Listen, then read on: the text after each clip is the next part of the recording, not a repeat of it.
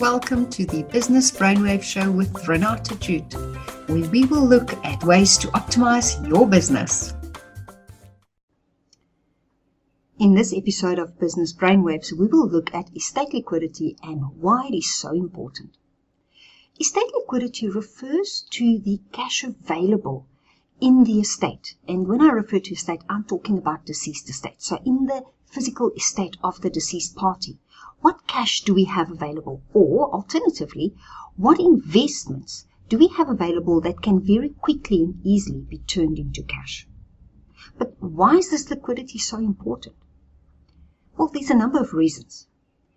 One would be because on death, all debts need to be settled. Now, these debts could include mortgage bonds, vehicle finance, credit card debt, and any other debts we may have. Also, we would need liquidity for the various taxes and costs in the estate. These include estate duties, capital gains tax, transfer costs for fixed properties when we transfer those properties to our beneficiaries, as well as valuation costs, master fees, and of course the executor's remuneration. Liquidity is also required to provide for the immediate financial needs of your loved one. General monthly expenses such as groceries, fuel, clothing, medical expenses, school fees, only to mention a few, would still need to be provided for. And then, of course, liquidity would also be required to provide for long-term financial needs of your loved ones. Unfortunately, the reality is that statistics show in South Africa as many as one in four estates have insufficient funds to pay all costs or debts.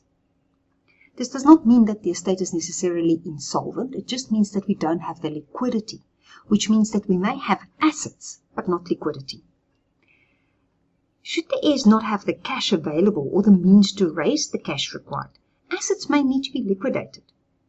So, again, this may not be beneficial because if we need to dispose of assets, we may not actually get the best price for it. If we are forced to sell a property uh, in a deceased estate, we are now liable for capital gains taxes, and it may not be a good time to sell that property. And also, after the liquidation and distribution account has been approved by the master, the executor first has to pay all creditors' costs and tax taxes before legacies can be transferred or paid. The executor is obliged to finalize the estate within six months from the date that the liquidation and distribution account has been approved. So remember, we submit the liquidation and distribution account to the master of the High Court.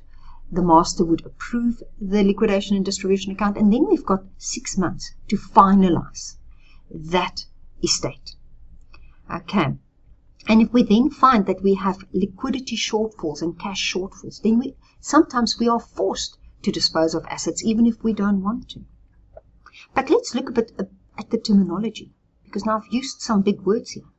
What does a legacy mean? A legacy refers to the specific asset bequeathed to a beneficiary. For instance, if I say I leave my home to my spouse, that is a legacy. Residue refers to the portion of the assets in the estate not specifically bequeathed. In other words, the assets or property left over after all the deductions and the specific bequests, debts and taxes and everything's been dealt with. Heirs refer to the beneficiaries who will inherit the residue of the estate.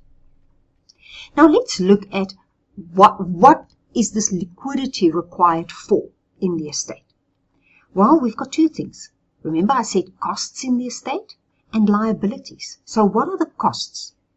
The costs would refer really to the things that the estate is responsible for. And there's no real rule of thumb to estimate the associated costs in an estate.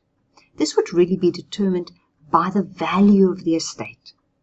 These would include things like bank charges, and this is now all for the estate, so it would be the estate bank charges, the newspaper and government gazette costs for placing the debtors and creditors notices, and the notice to advertise that the account is open for inspection.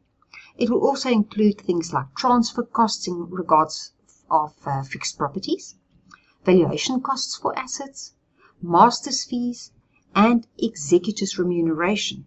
And remember, legislation allows that executors' remuneration can be set at 3.5% plus VAT on all assets in the estate, and income generated in the estate uh, is charged at 6% plus VAT.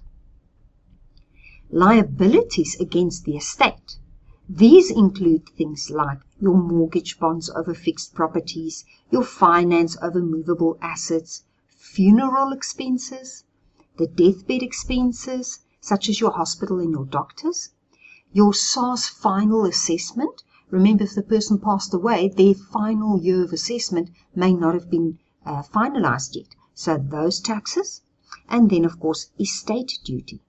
And remember, estate duty is charged at 20% of the value of the estate between 3.5 million and 30 million. And any amount over 30 million is charged at 25%. Now let's look at some recommendations to avoid nasty surprises and financial woes after death. Well, first, we should look at drafting an estate liquidity plan, as well as a comprehensive estate plan. In certain instances, life policies to specifically cater for estate costs and liabilities is advisable. And we should ensure that we earmark uh, sufficient funds to bequeath to residue to cover the various costs and liabilities. And in certain instances, we may even want to earmark a particular property for disposal after death, uh, which will then cater for specific costs and taxes. So there we have it. Now we know why we need liquidity, we know what liquidity is all about, and we know what to do to ensure that we have enough liquidity.